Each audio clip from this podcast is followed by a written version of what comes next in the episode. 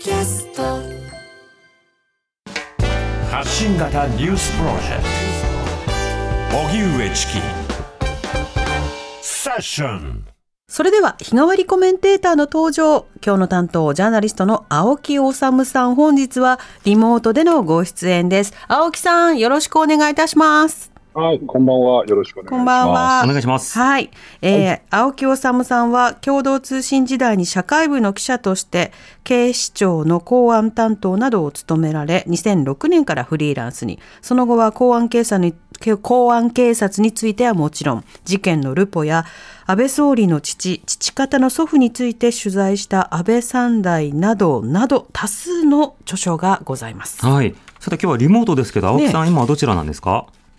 はい、あのー昨日から実は、あの、能登地震、能登半島の現場に入っててですね、はいそうですか。えーえー後ほどちょっと簡単にあの、リポートをしようと思ってるんですけれども、はい昨日、今日、駆け足なんですが、能登町、それから珠洲市ですね、それから今日、輪島市も見てきて、まあ、あの、一番被害がひどかったっていうところを駆け足で見てきて、うん。今、あの、帰る途中というかですね、七尾市っていうところのですね、はい。本当に、あの、249号線って、あの、能登半島まあ、あの、するときの必ず通る道なんですけれど、その道の、と道沿いの本当に海岸線に近いところ、目の前海ですね。うん。実際、あの、今回移動では車を使って移動されてるんですか？そうですね、あの、レンタカーを借りて移動しました。うん。ほら、あの、青木さん以前バイクの話聞いたから、あの、真っ先によぎったんですけれども。うん。あの、被災地は、あの、バイク、まあ、バイクの方が機動性はもちろんあるんでしょうけれども、はい。寒いですしね。寒いですよね。で、後ほど話しますけれども、はい本当、現場の、まだ本当にあのガラス片だの、なんだろう、もう本当に散乱している状態なんで、でもバイクでこう入れるような状況ではおそらくないと思います。そうですねうん。また、あの、自分のために物資などいろいろ必要な状況もありますそうでもんね。しょうね。では、今日はリモートで青木治さんと一緒に、まずはニュースを振り返っていきたいと思います。能登半島地震の発生から今日で18日目。今日午後2時時点で災害関連死の14人を含む232人が犠牲となっています。安否不明者は21人で、住宅被害は28,925棟が確認されています。被害が大きかった石川県輪島市では今日、県立輪島高校で被災後初めて生徒が登校。正式な授業は実施せず、当面は生徒の悩みの聞き取りや学習を補助することを目的としているということです。自民党の派閥の政治資金パーティーをめぐる裏金事件で、東京地検特捜部が岸田派についても、およそ3000万円の収支を政治資金収支報告書に記載しなかったとして、元会計責任者を明日にも立件する方針を固めたことが分かりました。自民党の派閥の政治資金パーティーをめぐっては、安倍派でおよそ6億円、二階派でおよそ2億円が収支報告書に記載されていない疑いがあり、特捜部は安倍派の会計責任者と二階派の元責任者を在宅起訴する方向で捜査しているとみられます。共産党は今日の党大会で新しい委員長に田村智子副委員長が就任することを決定しました。女性初の委員長となります。委員長の交代は2000年11月以来およそ23年ぶりです。歴代最長の在任期間だった C 和夫氏は空席となっていた議長に就任したことから田村氏の手腕が注目されています。山梨県甲府市で2021年同じ高校に通っていた女性の両親を殺害して住宅に放火したとして殺人などの罪に問われた当時19歳の男の裁判員裁判で甲府地裁は今日遠藤裕樹被告21歳に死刑を言い渡しました。おととし18歳と19歳を特定少年として起訴された段階で実名を公表できるようにした改正少年法施行後初めての死刑判決となります。アメリカ政府はガザ地区を実効支配するイスラム組織ハマスに連帯を示すイエメンの武装組織フーシ派をテロ組織に再指定すると発表新たな攻撃も実施しましたアメリカ軍がフーシ派の支配地域で発射準備されていたミサイル14発を攻撃したということです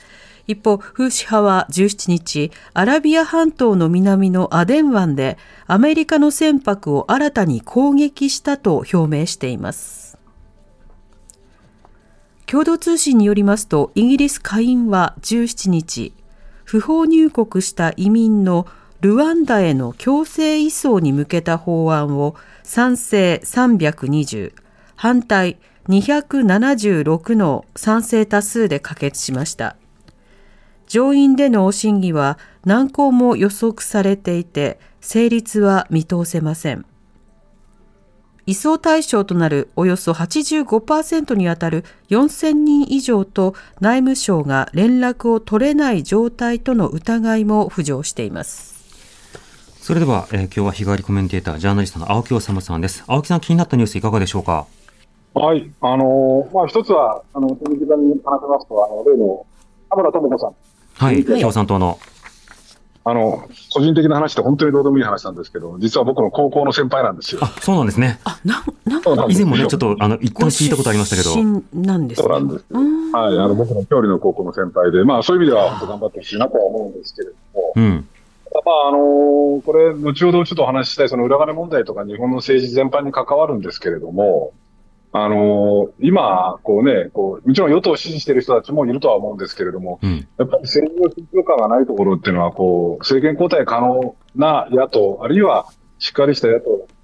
ないっていうところだと思うので、政権交代可能な野党が必要だということですよね。そうですよね。うん。なので、中でね、その共産党にはいろんな評価があるんでしょうけれども、うん。共産党に対するアレルギーなんか持ってる人たちもいるんでしょうけれども、まあ、女性初の委員長ってこともありますし、はい。まあ、共産党が変わっていくだろうというようなことも含めて、まあ、あの、野党陣営がね、こう共産党も含めて、こう、連帯をしながら、政権が変わるような政治状況になっていけばいいのかなっていうのことことで言うと、ちょっと期待をしたいなっていう気はしますけど。うん。まあ、実際これからね、代表質問などいろんな場面で、あの、質疑、えそれからやり合うような場面というのも出てくるでしょうし、まあ、それからあの、政策をめぐって野党間でね、いろんな調整したりとか、いろんな場面でね、出てくる場所もありますから、まあ、そうした意味ではどうなるのかなという段階ですね。そうですね。だからそれにか関して言うとですね、もう一個の注目ニュースっていうのはやっぱりその裏金問題ですよね。はいで、これ、あの、まあ、今日朝日新聞などが書いて、どうもその、お岸田派の会計責任者、それから、えー二階さんの元秘書がどうも、えー刑事訴追されるんじゃないか。えうん。で、まあ、あの、こう、安倍派の幹部だった政治家の人たちがどうも、こう、刑事訴追っていうのはどうも見送られるっていうことで、多くの人が多分、こう、そんなことでいいのかっていうふうに思ってらっしゃるでしょうし、うん。警察にはもっと厳しく捜査してほしいと思っている方もいらっしゃると思うんですけれども、うん。うん。あのーこれまあ気持ちは僕もそれは同じなんですけれども、あのこう裁判、あの、選挙の洗礼を受けている政治家に対して検察権力が何でもかんでもっていうかまあ、あまり突っ込んでいくっていうのは、健全なことではないっていうのも事実なんですよね。うん。なので、あの、ある検察幹部がどうも言っていたというふうに僕は聞いたんですけれども、はいあの、今回の問題の構図っていうのはもう我々の目の前にある程度示されてるわけですね。つまり、その、お与党の最大派閥、あるいは他の派閥も含めて、こう半ば堂々と長年にわたって明白な違法行為っていうものを組織的に行ってきた、もうその構図自体は僕らのね、あるわけですから。うん。提示されているわけですね。提示されてるんですよね。なので、こう、提示された構図ってものを見て、検察権力が政治家を捕まえないから、あるいは刑事責任問わないから許せないっていう気持ちはわからなくはないけれども、しかし、ある意味でもうボールは我々、つまり有権者の側に投げられてるっていうふうに言えるとも思うんですようね。ん。構図を、こう、まあ、漫然と許すわけにはいかないのであれば、まあ、ちょっと、こう、陳腐な言い方かもしれないけれども、それをきちんと選挙の結果として示していかなくちゃいけない、政治を変えていかなくちゃいけないっていうのは、我々有権者なんだっていうところを、もう一回考え直すべきかなという気は僕がしてるんですけれどうもね。んまあ、それを忘れないということと、それからこういった政治状況にするためにね、こんな政策は少なくともやってくれよっていう、あのそれをこう国会に上げていくっていう注目の仕方も大事になりますね。まあ、それで言うと、あの、刷新本部なんてものが何を考えてるのかっていうあたりも厳しく見なくちゃいけないですよね。うーん、ね、今のところなんか形だけわーわーやったりしてますけれども、どうもうんもうメンバーを見ても上がってくる声を見ても、微妙なところではありますよね。そうですね。うんいや、本当にだからそのあたり、チキさんが言う通り、政策、個々の政策もそうですし、刷新本部の、こう、まあ、国会、通常国会開会前までには、中間報告的なものを出しているので、はい。厳しく見て、まあ、検察ができなかったんだったら、じゃあ我々が、有権者がきちんと厳しく審判しましょうっていうのが、本来民主主義のあるべき姿は健全なんじゃないかなという気はしています。うん、そうですね。ではこの後青木さんから取材報告を伺いたいと思います。フロントラインセッションにて。TBS Radio 発信型ニュースプロジェクト荻上チキここからはフロントラインセッション日替わりコメンテーターに今一番気になるトピックスについてお話しいただきます。今夜はジャーナリスト青木治さんです。青木さん。はい。よろしくお願いいたします。こんばんは。はいよろしくお願いします。クリックへ取材にはい、入行かれているということで、今日は、うん。あの取材報告ということですけれども、どちらに行かれたんでしょうか？えっ、と、昨日から入りまして、あのーまあ、一番被害の大きかった能登半島の先端部分にある、まあ、震源地に一番近い能登町、それから珠洲市、輪島市を本当に駆け足で巡ってきたんですね。はい。それで、あのまあ、8時台でもあの能登地震のことを取り上げるっていうことなので、本当にそのじっくりとこう現場やこの震災のありようってものを見つめている人たちのお話に、まあ、あのかなわないというか、そちらに詳しくは譲るんですけれども、え僕自身、あのまあ、長いことこの仕事してるんで、阪神大震災とかね、えうん。あるいは東日本大震災も被災地、本当にこうこれまで取材してきたんですけれども。はい。まあ、当たり前ですけれどもね、その起きた地域だったり、地形だったり、まあ、あの環境だったり、都市部だったり、田舎だったりということで、違うのは当たり前なんですけれども、うん。あの今回の能登地震っていうのは、ちょっと僕がこれまで取材をしてきたこう、まあ、大震災、震災とも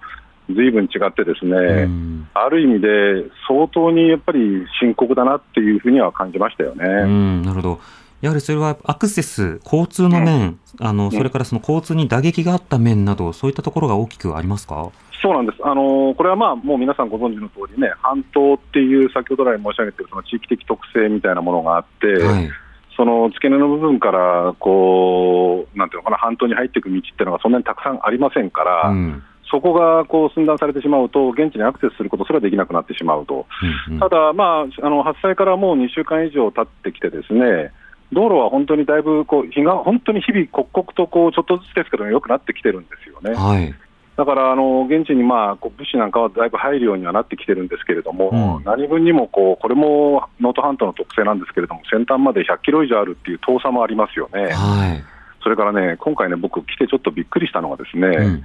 そのまあ、直下型地震っていうのは、まあ、あの阪神大震災もそうだったんですけれども、あのね、もう本当に道路の寸断とかですねっていうのがまあ半端じゃなくてですね、うん。そのこう地割れとか隆起とか、うんうん土砂崩れとか、まあ、本当にその、まあ、政府も自治体も一生懸命になって道路直してるんですけれども、えそのなかなかこう復旧がこうスムーズにはいかないし、おそらく海岸線沿いの道は、なんか地元のこう行政の人に聞いてみると、多分数年単位復旧にかかるんじゃないかっていうんですね。えうん。なんか地形ごと変わってるっていうふうに指摘されてますもんね。そうなんです。だから今、チキさんがおっしゃったその地形ごと変わってるっていう点で言うとね、これも道路だけじゃなくてですね、まあこれもあのメディアで報じられてるし、あのチキさんの番組でも伝えてこられたと思うんですけれども、はい。あの要するに水道が止まってるんですね。うん。で下水もダメなんですね。うんうん。でこれね、要するにこれも相当深刻で、にあの来てびっくりしたんですけれども、あのマンホールがもうそのまんま1メートルぐらい飛び出てるようなところがあちこちにあるんですよあ、ね。ニョキッとっていう感じですか？そうなんですよ、つまり、その水道を復旧するって一言で言っても、ですねあるいはこの下水道を復旧するって一言で言っても、これも、まあ、年とは言わないにしても、数ヶ月単位でおそらくかかるってことになってくるんですね。通常これまででも、あの、うん。例えば下水の回復などには、あの、1、2ヶ月と、あの、かかってきたりはしまったわけですけれども、ええ。今回はさらにという可能性もあるわけですか？相当かかると思うんですね、うん。でそうなってくると、この半島っていう特性と相まって、つまりあの能登町の町長さんなんかに僕、ちょっとお話を伺ってきたんですけれども、はい。人手が足りないと、う。うんんだからやっぱりそのこう慣れた、まあ、本当にそのようなおっとり型で来られるようなことはなかなかちょっと難しいんですけれども、そのプロのボランティアの人たちみたいな人たちにこうぜひ来てほしいんだけれども、うん。水道がないと、それから下水道が通ってないってことになると、トイレも使わない使えないということになるわけですよね、うん簡易トイレだったり、あるいは仮設トイレで使うってことになってくると、要するになかなかこう人を受け入れるのは難しい状況がしばらく続。でそうなってくると人手不足になって、なかなか届いている物資を避難所になかなか送れないとかですね、いろいろなこう不都合が出てきてるんで、それも地域的特性で、まあ、こう本当にその先端部なので、そのこのなんていうか、重機なんかもなかなか難しいので、うん。この上下水道のこう復旧ってものを急がなくちゃいけないんだけれども、なかなかそこがいかないっていうところですよね。だから、うん上水あの水道、下水道のこう復旧ってものができないとなかなかこう現地のこう復興、復旧活動っていうものが進まないっていう現実っていうのは、ええ。これは今回の直下型地震の特性と、能登半島のその、まあ、地政学的っていうかですね、うん。その半島っていう特殊性と、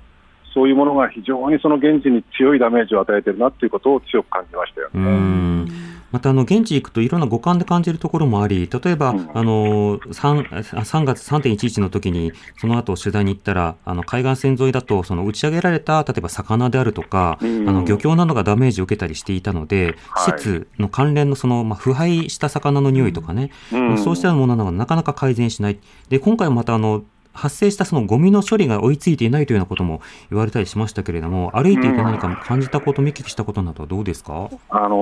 ーそれぞれの自治体でまたいろいろこう差はあるんですけれども、うん。おっしゃる通り、まだ本当に、あのもちろんあのいろんな方に話を聞くと、ですね物資はかなり届き始めているし、ん。それからあの現地で医療活動をされているボランティアの方々なんかに聞くと、その緊急対応のフェーズから、まあ、こうお年寄りなんかのこう健康を守るっていうフェーズにだんだん変わってきているとはおっしゃるんですけれども。はい。ただ、あの今日伺った輪島市なんかは、本当にあのまだこう倒壊した家屋の周りに規制線も全然張られてないような状況っていうのは全く変わってないんですようね。ん。なので、やっぱりこの地域的特性っていうのはあるし、今日だから僕、ちょっと一個強調したかったのは、ですね、はいちょっと驚いたんですけれども、珠洲市に伺ったら、ですね、うん。珠洲市って大体5400世帯くらいあるっていうふうに伺ってるんですけれども、はい。あのまあ、ご存知の通り、珠洲市長さんが、まあ、発災当初に壊滅状態だっていうふうにおっしゃった、うんまさにその通りなんですよね。うんうん。でそうなってくると、で今日あの市役所の方に、職員の方に伺ったら、ですねまだ調べてる途中なので、なんとも断定的には言えないんだけれども、うん今後、普通に住める家っていうのは、おそらく全体の3割ぐらいじゃないかっていうんですね。ああ、ということは7割以上がそうなんです。倒壊したか、まあ、あるいは倒壊してなくても、今あの、こう一生懸命行政の人たちとか警察の人たちが協力をして、その家を一軒一軒調べてるんですね。うん。で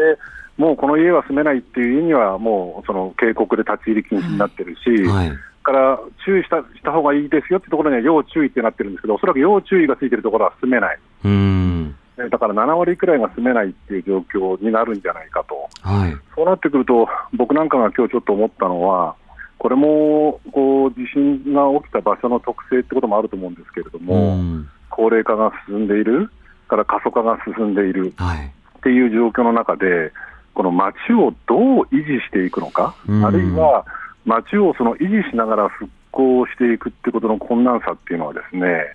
まあ、やっぱりその神戸阪神大震災とかですね東日本大震災うんとはまたちょっと違う困難さが、こう非常に難しい困難さがあるなっていうことは、今回強く感じましたよね。そうですね。また、あの、例えば阪神・淡路、あるいはその熊本地震などの場合ですと、その地形上周辺の、まあ、あの、まあ、体力がある自治体などから、まあ応援が入って支えて復興していくっていうモデルのところと、うんあの東日本大震災でもこれも地域差はあるんですが、例えば盛り土をして津波対策をするので、その間はちょっとしばらく家を建てられませんっていうような、うん。そんな中で、あの、しばらく待つのか、それとももう移動して移動先にも移住するのかって、だいぶ分かれましたけれども、今回はどうでしょうね？そうなんです。あのだから今回、二次避難、あのもうこう報道されている通り、例えば金沢であるとか、その周辺なんかでこうホテルであったりとかですね、そういうところにこう行った方がいい人は行ってくださいっていう形でやるんですけれども、うん。地元の方々に聞いてみると、そのね、その東日本大震災でも特に福島なんかが顕著でしたけれども、はいが結局そこで定住してしまって戻らないっていうような方が、まあ、比較的若い人には多かったりとかしますよね。うんお子さんがね、例えば学校に入ったりしたら、やっぱりそちらでとか、あと移動先で仕事を見つけたら、やはりそちらでというふうにはなりますよね。なってしまう、そうなってくると、7割の家屋がもしかしたら住めないかもしれない珠洲市の場合、特に高齢化している珠洲市なんかの場合は、もうそうなってくるとこう、町のこう維持自体がなかなか難しくなってくるっていう状況も考えられる。うん。で今回、あの現地回って、これもまあ東日本大震災の時もまあ似たところはあったんですけれども、はい。避難所もやっぱりその、もちろん大型の避難所にもたくさん人が避難してらっしゃるんですけれども、うんやっぱりね、その集落、集落でね、小さな避難所に本当にその集落の人たちだけが肩を寄せ合っているその避難所が大変多いんですうね。ん。で話を聞いてみると、やっぱりそのこう大きな避難所で、その見知らぬ人たちに囲まれているよりも、やっぱり普段付き合いのある近所の人たちといる方がいいんだっておっしゃるんですよね。はい。だからそういうこう地域性みたいなものとかですね、やっぱりその、こう過疎化が進んでいるけれども、こう昔ながらのこう付き合いが残っているような地域の中で、やっぱり二次避難は遠慮したいっていうような人も多かったりとかもするんですね。うん。なのでこう、そういう人たちの健康とかを守りながら、物資をきちんと届けながら、一方で中長期的には、その過疎が進んでいる、あるいは高齢化が進んでいる町に襲いかかった震災っていうものから、はい。町をどうやってこう維持をしながら、